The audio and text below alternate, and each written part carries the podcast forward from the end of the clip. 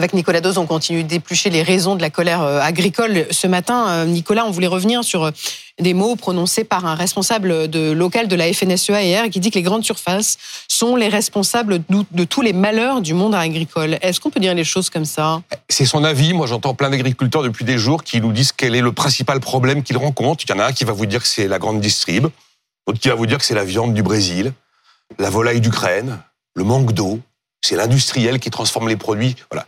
Après, c'est super compliqué de rentrer, si vous voulez, dans le, les, les vraies coulisses de la guerre des prix de cet univers agriculture industrielle, grande distribution.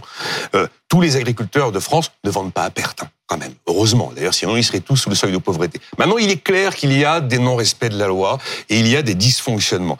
Donc, il faut qu'il y ait des sanctions qui soient prononcées. C'est l'histoire de Gabriel Attal vendredi qui dit ceux qui ne respectent pas la loi, on en a identifié trois.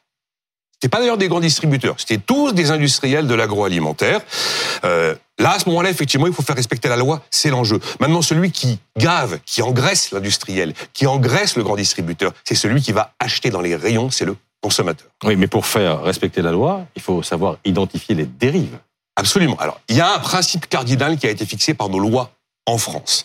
Le prix de la matière première agricole est non négociable. OK? Ça, c'est le principe. Et ce principe, maintenant, il faut le mettre en musique. Ça se passe en deux étapes. Vous avez la profession qui va déterminer ce prix non négociable.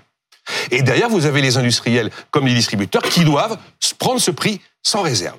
Sauf qu'on débat encore de la bonne méthodologie pour fixer le prix non négociable. Et il y a trois options qui sont encore en train d'être arbitrées. Donc ça, c'est pas gagné. Après, autre sujet. Vous avez de plus en plus de centrales d'achat qui prennent une dimension européenne. Une centrale d'achat européenne doit-elle respecter le droit français? Des contentieux sont ouverts pour savoir si les centrales franco-belges ou franco-allemandes, eh bien, n'ont pas un peu été mises en place pour contourner la loi légalement, en ne se retrouvant pas contraints par le droit français.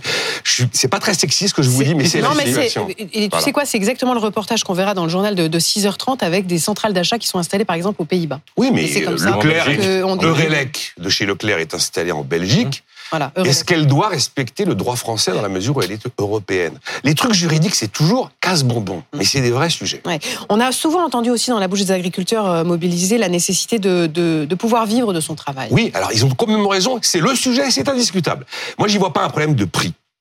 J'y vois un problème de coût fondamentalement dans cette crise. Cette crise, elle, elle porte sur le fait qu'on a cette folie normative, cette maladie française de la surtransposition et des coûts de production plus élevés qu'ailleurs. La compétitivité de l'agriculture française décline, le Made in France est aujourd'hui trop cher. C'est plus un problème de coût qu'un problème de prix, c'est ce qui fait que les importations ont doublé en 25 ans.